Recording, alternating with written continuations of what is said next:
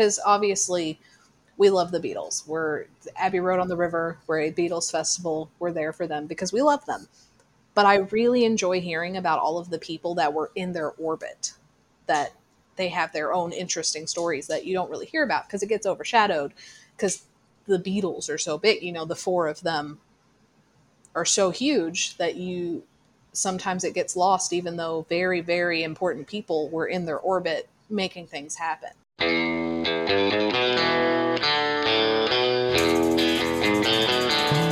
listening to Something Will Happen, a podcast about the largest Beatles music festival in North America, Abbey Road on the River. It takes place every Memorial Day weekend in Jeffersonville, Indiana. If you're a music fan of any kind, you gotta come.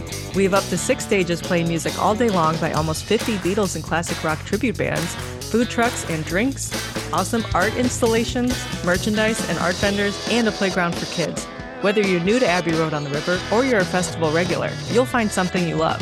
This is Something Will Happen. Something Will Happen at Abbey Road on the River. Come join us. Hello, everyone. It's Emily here this time. I'm here with Melissa. We're going to do another Beatles story for you. Um, hi, Melissa. How are you? Hey there. I'm doing great. How are you doing? Awesome. I'm good. I'm excited getting things ramped up for Abbey Road this year. Yeah. I'm excited to be on the podcast today. like I am every day. Just live here. Just live I live on this live in the podcast. Mm-hmm. Live in the festival year round. So I hear you have a story for us about a maybe lesser known figure in Beatles history.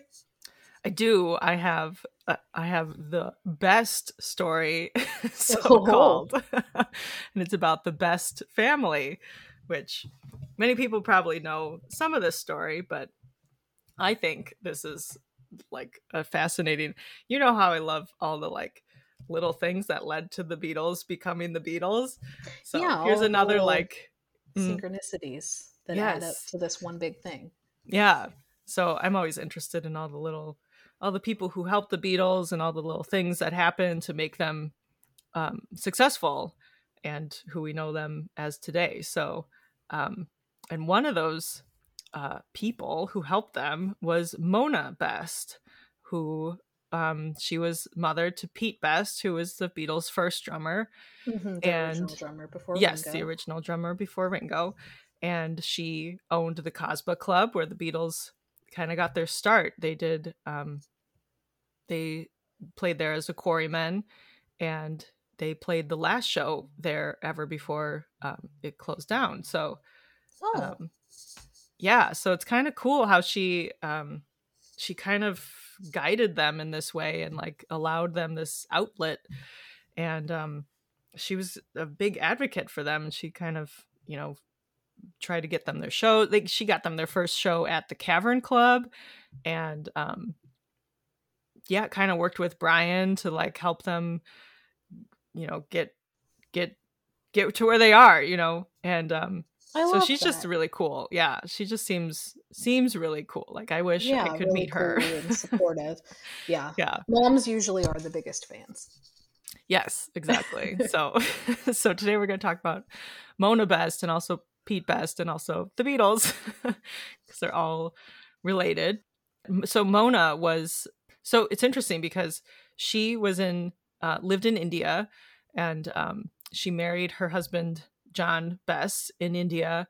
And actually, Pete Best was born in India before they decided to move back to um, Liverpool, where John Best was from. And um, so it's kind of interesting. And actually, Pete wasn't even Pete. What? Oh my gosh! So this is like you know World War II type of story where Mona was um, Pete's father actually died in World War II. John was not Pete's dad. So it was like, um, but that happened a lot in World War II where people, you know, went to war and then they got remarried after. And I think, you know, that was just more normalized. And, um, mm-hmm. yeah, so then they had, um, I, am going way, way back. So anyway, so when Pete we'll was learn born, all the details yes. today. and then, um, uh, Johnny, I guess his nickname, you know, he was Johnny Best was um, Johnny and Mona had Rory Best also in India, and then they moved back to Liverpool. Okay. Um, and so, but they kind of moved around from house to house when they were in Liverpool, and it was a big, um, a big move for her, like living her whole life in India to coming to Liverpool. And um, she also had a lot of help. and like she there was, from India, like born in India. born in India to um, English Irish parents. Okay. So yeah, Because you so said John was originally from Liverpool and moved to India. he was, but he was um, there for the war. I'm not sure why he was there. Actually, I didn't dig that deep, but I assume he was like stationed there, and that's how they met. Yeah. Um, I should have done more research, an- but I yeah, I think that's enough context. so anyway, because I was very more interested in the Casbah Club than any of that other. oh, yeah, stuff. yeah, yeah. But Way um, more interesting once they get to Liverpool. right, but she had a really difficult time like acclimating, and um, I think her in-laws didn't really like her or accept her into the family, so Oh. they were they were living with her in-laws and they were moving around a lot and she was just and she was used to having her family around and more help um, with the kids in india and then she was on her own in liverpool because because her in-laws didn't really like her um, which kind of Yeah. sucks but That's she be got sad. Like a big yeah. culture shock and Oh feeling gosh. very isolated. De- definitely, yes. And um, so she got kind of fed up with having to live off of her husband and kind of doing everything that he said and like relying on his money and everything. So, um, and doing what, yeah, like living by his decisions. So, um, she decided in 1954 that she was going to um, pawn all her jewelry and gamble on a horse. And she put all her money into this uh, horse race on a horse called Never Say Die, and it and she and she won. So she got like all this money, and um, Yes. she ended up. It was like Rory was in school, and he walked past this house, and he told his mom about this Victorian house that was up for sale, um, and it was owned by the West Derby Conservative Club, and it had 15 bedrooms on an acre of land, and it was overgrown, and it was like a kind of crappy and like not really well taken care of, and her husband did not want her to buy it, and she bought it anyway because she Run had down, money. with potential. As Yeah. she should. We don't need to listen to everything men tell us. yes especially now but um Oh, yeah so and then yeah always was proving it then. she yeah dude she was her own person she was like i'm taking control and Love lucky on her that it. that horse won um but so yeah so um in order to you know so it had 15 rooms and so she would take on boarders to kind of help pay for pay for it um Mhm. and um 2 years after she bought it she was inspired to open a club because she watched a TV report about a coffee club in Soho in London uh, where some singers had been discovered so um, her husband also didn't want her to do that, but she opened the Casbah Coffee Club on August 29th, 1959, for young people to meet and listen to popular music. And so she just had this like that. little record player that would just play like records. It had a three inch speaker, and that's like how this thing started. That's so cute. Yeah, when you talked about all like the rooms and stuff, I thought Mhm. that she was going to maybe like turn it into like a bed and breakfast or something like that. I love that she's like, no, I want it to be like cool. I want it yeah. to be music and interesting. She had a vision that apparently no one else no one else shared or supported. No, yeah, I know. And she did it anyway. So that's that. pretty cool so they like i think the um yeah so the basement was like a coal center coal yeah coal cellar sorry So okay. yeah so it was like really low ceiling like um like dank like cold wet like not wet but just like you know like Damp, not very basement, hospitable yeah. to have people like hang out there Yeah. and um she was like renovating it and all these kids got um got involved and wanted to help her and help paint it and she like you know they just all thought this was the greatest idea so um a lot of people came and helped decorate it and paint it and um and then she decided to have um, an annual membership and so you had to be a member of the club to get in and Ooh. she would serve you know drinks and snacks and cakes and coffee um, and she had like one of the first espresso machines that no other club had at the time so that was also very very oh, exciting. fancy. Yeah very fancy. I also love the idea of the kids like volunteering to come help because yes. I feel like there's not usually cool spaces like even now sometimes it's very mm-hmm. hard to mm-hmm. find like cool spaces for underage like for kids to hang out. Exactly. Yeah there never and is were, they, like they saw it and were like yeah let's help mm-hmm. create this like and kind of made it their own too. Right. Yeah. I like that. Yeah. So she saw the potential in this and um and you know her kids were growing up too so they were kind of that they were that age and she was realizing i think that they needed a place to hang out and she had this space so mm-hmm. make it make it there. Yeah. and um she saw the demand. Mm-hmm, yeah. Uh so the first band that was booked was called the les stewart quartet and it had george harrison in it but um and ken brown who was um who we'll talk about later. Um but this booking was canceled because two members of this band got mad they got into a fight because Ken Brown missed a rehearsal in order to decorate the club that they were going to play in. So it's like a round weird thing that like you know like that they got into this fight because he missed a rehearsal in order to make the club better that they were going to play in. just like yeah, I feel like of the reasons to miss a rehearsal, like you shouldn't miss, but okay. yeah, but it's like he was trying to further their, you know, like he was trying to make it better for them yeah. so anyway, that was good news for the Quarrymen because George Harrison, who was in that band, suggested his friend's band, the Quarrymen, to play.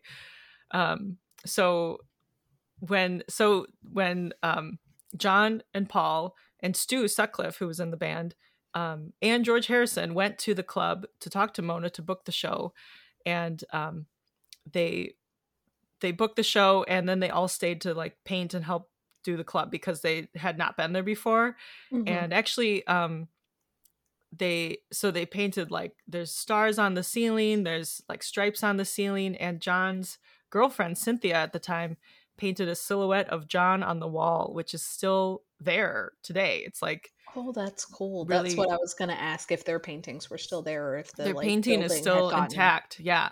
And actually john um carved his name into the wall. And this is a weird, according to the family lore, mm-hmm.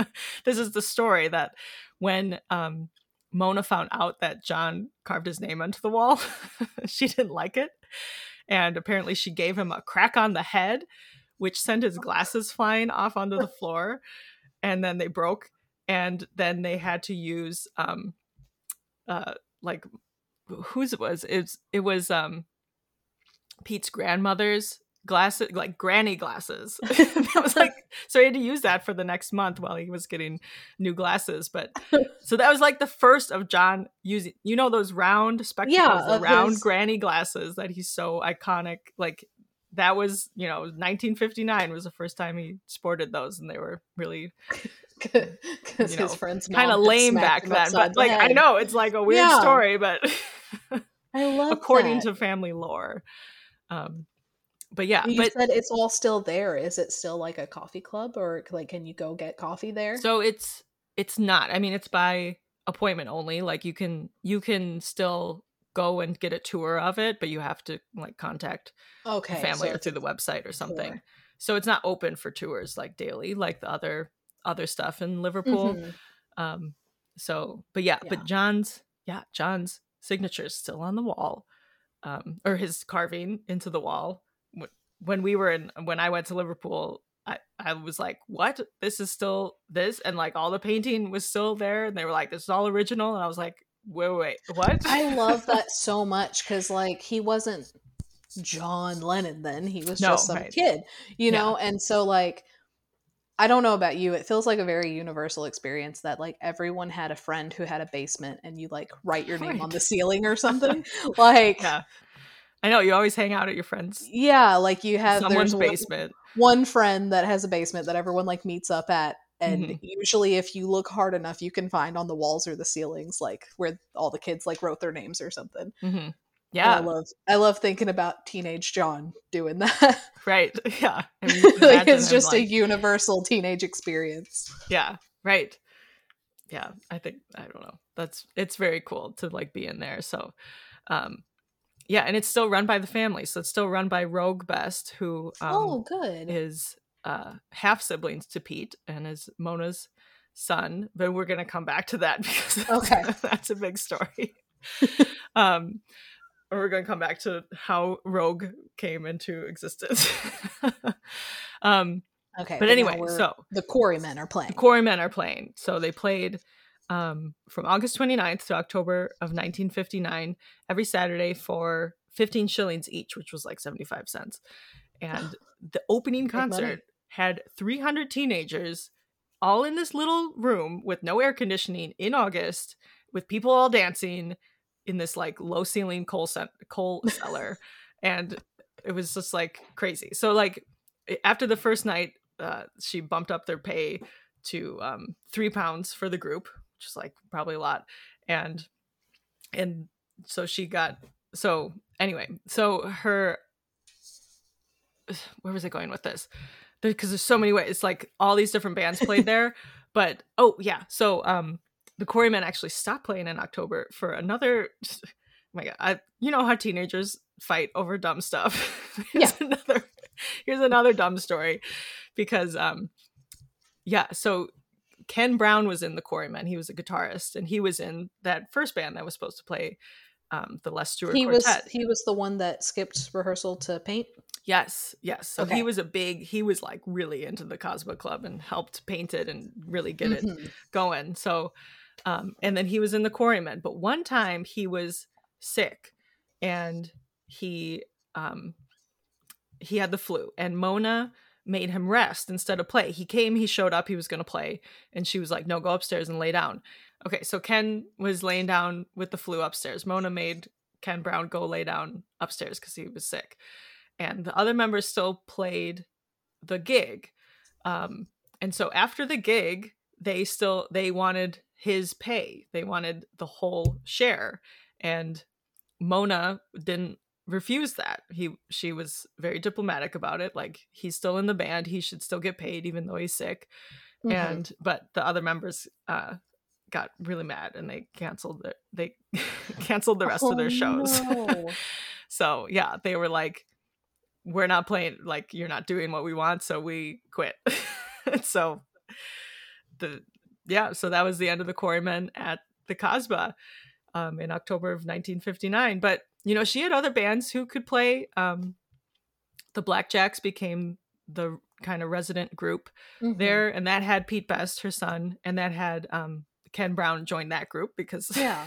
he was out of the Quarrymen. Was that one okay? I just feel bad for Ken. I know, right? Uh, he has a good book actually that I read in the past. Um, so he's got some, yeah. I mean, it all worked out for him. Yeah, like it all works out. It just seems like such a silly teenage boy fight. Oh, it's like because he had the flu. I know, yeah. So they're like, they, he didn't like play. cut him some slack, guys. I don't know what the right decision is there, but you know, everyone's just being stubborn and whatever. So, um, anyway, so she had other bands. Gerry and the Mhm. Pacemakers played there, the Searchers, the Remo Four. Um, so it was like a hot club for a while. And so, but in August of 1960, the Beatles then went to um, Hamburg. Uh, Mhm. I guess they performed as the Silver Beatles. They they had a lot of name changes at the time. So Pete went with the, with them for that, and was you know in the Beatles up until 1962, uh, 63 when they uh, eventually fired fired him in 62. We're gonna come to Yeah. that. Um, but so this is interesting because Mona would um, rent the rooms out upstairs, and one of her boarders was Pete Pete's good friend Neil Aspinall, um, and so um, Johnny Okay, and it was just a friend of Pete. It wasn't like another kid in Yeah. one of the bands or anything. no, he was just a friend. He was in um, he was like in school to become an accountant or something. Oh. I have that written down. So he was living at the house. Okay, just Um, a buddy that kind of hung around hmm Yeah. was a- around the club. Yes. Yeah. So he was just a friend. He wasn't a musician. He became, you know, the Beatles road manager and um like a executive at Apple Oh, um eventually. But this was like the introduction. This was like him hanging around the Beatles and then Uh-huh. got into all this. humble beginnings. Yes, right. Um, but something happened. I'm trying to research this, but so he was like hanging around the house, living in the house, and Johnny and Mona were kind of separated at the time. They were like they didn't get divorced, but they like just were not together. Um, Mhm. and Yeah, because back he was days, traveling I'm a sure lot, It was and a lot harder to yeah, officially get yes. divorced. And he didn't want to and he was not going to let her get divorced. So um but anyway so at that time um they so she had an affair with neil aspinall uh, who is 17 years younger He than was her. yeah, he was her son's friend. yes i know. So this must have been a scandal or like very secretive um and yeah so it was like crazy and and not crazy but just very secretive and um so but johnny eventually knew about it and he gave mona an ultimatum like you have to choose me or him and mona chose neil. This kid they were um yeah it was just like such a i don't know such a crazy thing that like and then eventually um i don't know that must have been such a scandal and like then she That's crazy. I mean, by um, that time, she was basically doing what she wanted to do anyway. Like, Right, her husband she didn't had the want her to buy money, the she- venue. yeah. She didn't. He didn't want her to do all these things. mhm. and she kept She was like, gambling and she was good at it." and she so she was making money off of different ventures and um but yeah what like at that time Ooh, that must have yeah, been that nuts and so it would be a scandal now. oh yeah right You know, Yeah. having an affair with your son's friend. How did did Pete find out about it? i'm sure but i Well, yeah, but you you had said when the husband found out, I didn't know if like it was still a secret then, or if how. yeah i don't this is the stuff i wish i could find i wish someone like wrote about this stuff and i want the juicy gossip I get it. What It's a scandal. It's a scandal. It they want to sounded keep like- it on the low, but we're like, Yeah. give us all the details. exactly yeah yeah um yeah and i think he so i don't know how i don't know what happened but when she became you know because she got pregnant with roag um Oh, and um but she like and, and like the people knew that like johnny had moved out by then so they knew like something was happening but it sounded Mhm. like no one talked about like rumors were spreading but no one like said anything to them and it was like um i kind of like a like people were probably talking but no That one was talking very- to them or asking like mona like what the heck is going on like that feels very in line with the times of like, For "Mm, sure. we all kind of Yeah. know what's going on, but we're not going to say it. We're and like everyone knew who the keep it pleasant. you know she still had to like um when she had the baby she still put john's name on it because they're still Because they married. married, so it was like yeah. that's why That's how that was his last name is best and not aspinall but they were together like uh, neil and mona were together for about uh, six years i think but he was Oh, and you they know, were he like a was with the legitimate Beatles, couple. too i think so yeah Yeah, and not just like some crazy affair. Like they were together. they were together but she wasn't divorced so um i think it was still kind of on the down low and then Mhm. he was touring with the beatles you know the beatles blew up after okay, yeah, 1962 63 yeah. so and he kept he was on the road with them um and he like drove their first van which she bought i think um and i don't know so it's just very a very cool like a very interesting turn of events and um in that time but yeah. Like I knew the story about Pete Best, like how he was Mhm. their original drummer, and then they switched him out for Ringo. I never realized how interesting his mother was, and how oh my gosh yeah how much she actually had a hand in like helping them be what they were. Yeah. Right. Because like that, yeah. And she like during this time she was still like yeah, she was still managing the Beatles and they would all hang out at her house and um that she actually this is she, so she did Was so much for them After they would still hang out even after the Pete Best. after she was like separated from her yeah like when she Well, was- after they switched and and put Ringo in the band. no this was before that Okay. so they got they got I didn't um, know if they were still on friendly terms after that. I know everything worked out in the end, but Right. Yeah. But yeah, so let's take it up to 1962 because that was not a great year for Mona Best. Um, okay. So in in 1962 in January, um, Brian Epst- uh, Epstein um, started managing them. They had the management contract signed in January of 1962, and which she was good about. She knew that Brian was going to take them places, even though she like liked to you know had the control over them before that. She decided he would be a good manager. He could provide things that she necessarily Yeah. couldn't. Um, and so that happened in January 1962. Okay, fine. Mhm. But her mother, um, who had moved over from India to live with her, um, died uh, of cancer in May of 1962. Oh. And so she decided to close the club in June of 62 with the Beatles as the last performers on June 24th, 1962. Um, and so that, like, that must have been a whirlwind. But also, she was pregnant at the time and she had Roag Best in July of 1962. Mhm. And she had a um, lot going on. she had a lot going on yeah yeah and um so and then in august of 1962 that's when pete best got kicked out of the band so it was like you lose the band to new management your mom dies you have this baby that's like you know illegitimate is essentially like with all these people talking about you and then Mhm. your son gets kicked out of like the band and then you they close up your club, and you close your club and you're like out. yeah just like all this stuff happened so oh, and she had yeah, done so much for them that like that I, they were definitely bitter for a while I can Um, imagine. as you can imagine Mhm. um yeah so one of her quotes um after uh after like one of the quotes from hearing that pete was being kicked out of the band was that she she said he pete had been their manager before brian arrived um I did the bookings and collected the money. I'd looked upon them as friends. I'd helped them so much, got them bookings, lending them money. I fed them when they were hungry. I was far more interested in them than their own parents.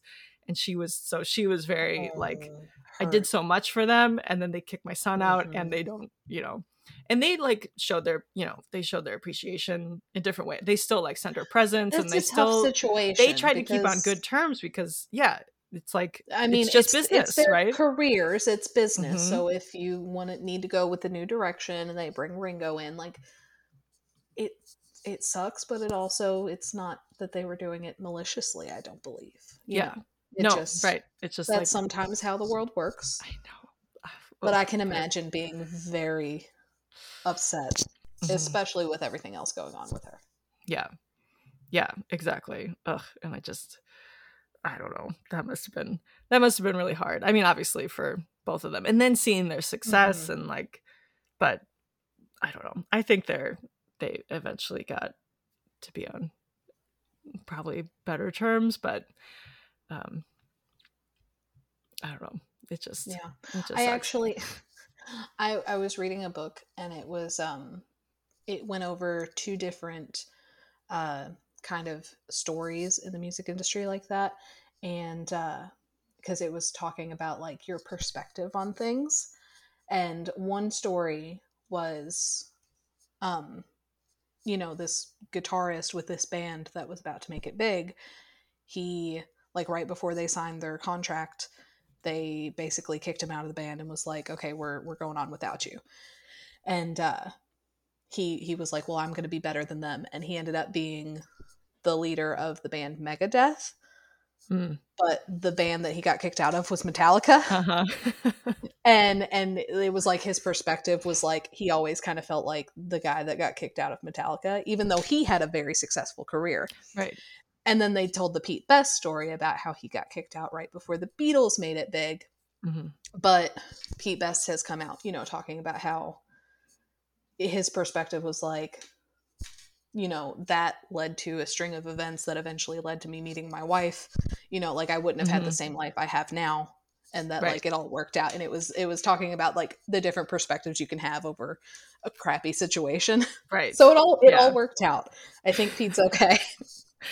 yeah, I mean, it had but to. that seems very tumultuous, like Yeah. during while it's happening for everyone involved. yeah, while it's all happening and such Mhm. big changes. I mean, for everyone. And oh my gosh, can't imagine. But yeah, I found this quote by um, that Roag Best said about Mona Okay. Best, just because she did so much for the Beatles, obviously, um, it, more than I've even said here. You know, you can't even know how many phone calls and bookings and stuff that she did for them. Oh yeah, I'm sure in Um, the early days, all of these little little things that add up to helping them. Right. Yeah. So he said um, that she threw the pebble that made the ripple that caused the wave that shook the world. That shook the world. That's that's the quote, and it's just like she she was the start of it, and that's. I mean, I know i like we talked about Raymond uh, Raymond Jones in the other episode, but so but she was the start of it. Like she created the Beatles, or like Yeah, like Raymond Jones to them known up to there. ask for the record if Yes. she hadn't have done what she did in the beginning. exactly so it's kind of interesting and she was so like iconic like so her own person like i'm gonna make my own money i'm gonna buy this house She i'm gonna start like a club like very interesting, like self-assured woman that's just going to Yeah. do what she wants to do. I Yep. love that. just follows her heart so that's a story of mona And- best in a and you said that the family like they still they do tours and they still Mhm. actually they're involved you know so it's not even like they got i'm sure it felt at the time like they got the short end of the Yeah. stick but it, it worked out in the end for everyone mm-hmm. yeah yes it did yeah where they still get to you know profit and carry on and talk about their you know they're part of the story place their place in the story because it was a very important place yeah. even though like they couldn't stay the whole time. That was very instrumental to the beginnings. Yeah. i love that. It was. So there you go. I mean there's so much more you can research. There's so many good books on the Casbah and i can't even cover it all in in a podcast but um i just think it's i just think she's so fascinating. So. She really that like i said i've never i've only ever heard of pete best and just Mm-hmm. you know the basics of what had happened i did not realize how interesting mona best was and how seriously important she was to like getting them to where they were to that they Yeah. could get signed with brian epstein and, and be the beatles mhm. because that wouldn't have happened yeah if she hadn't have put in the work in the beginning no exactly and, and Yeah. believed in them believed in them Mm-hmm. yeah so that's it. I love that. There's behind the biggest band in history is a smart interesting self-assured woman that exactly made it happen. Yes. It's not a quote? Yeah behind every great man there's a great woman or something. Hmm something like that. It's, it reigns true. So cool. Well so thank yeah. you for sharing so- that. Yeah. Thank you. Yeah. Thanks for listening to the whole story.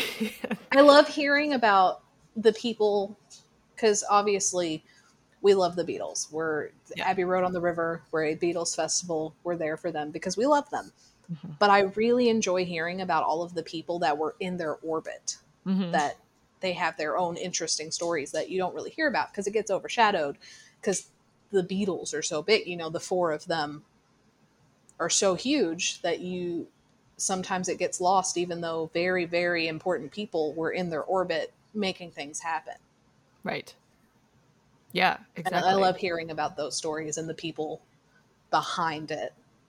me too yeah because it's not just them where we put all the credit on them yeah, yeah. No one, really no one gets anywhere alone. Mm-hmm. Right. Yeah. Maybe Mona's the fifth Beatle. we should do an episode on all the fifth Beatles. We maybe should. like seven different episodes on all this, all the fifth Beatles. uh, well, anyway, well, you'll have to yeah. wait for that one, listeners. Yeah. okay. Well, we'll see you next time on another episode of Something Will Happen. Bye. Bye. Thanks for tuning into this episode of Something Will Happen. And remember that Abbey Road on the River is happening May 25th to 29th, 2023. You can find all the details, get your tickets, book your hotels, see all the bands that are coming at arotr.com. And if you want to be featured on an upcoming episode, send us an audio recording of yourself to arotr18 at gmail.com, telling us your favorite memory or show from a festival in the past, or what you're most excited about this coming year. Keep the fun going all year long by following us on Facebook, Instagram, and TikTok, and we'll see you in May. Something will happen.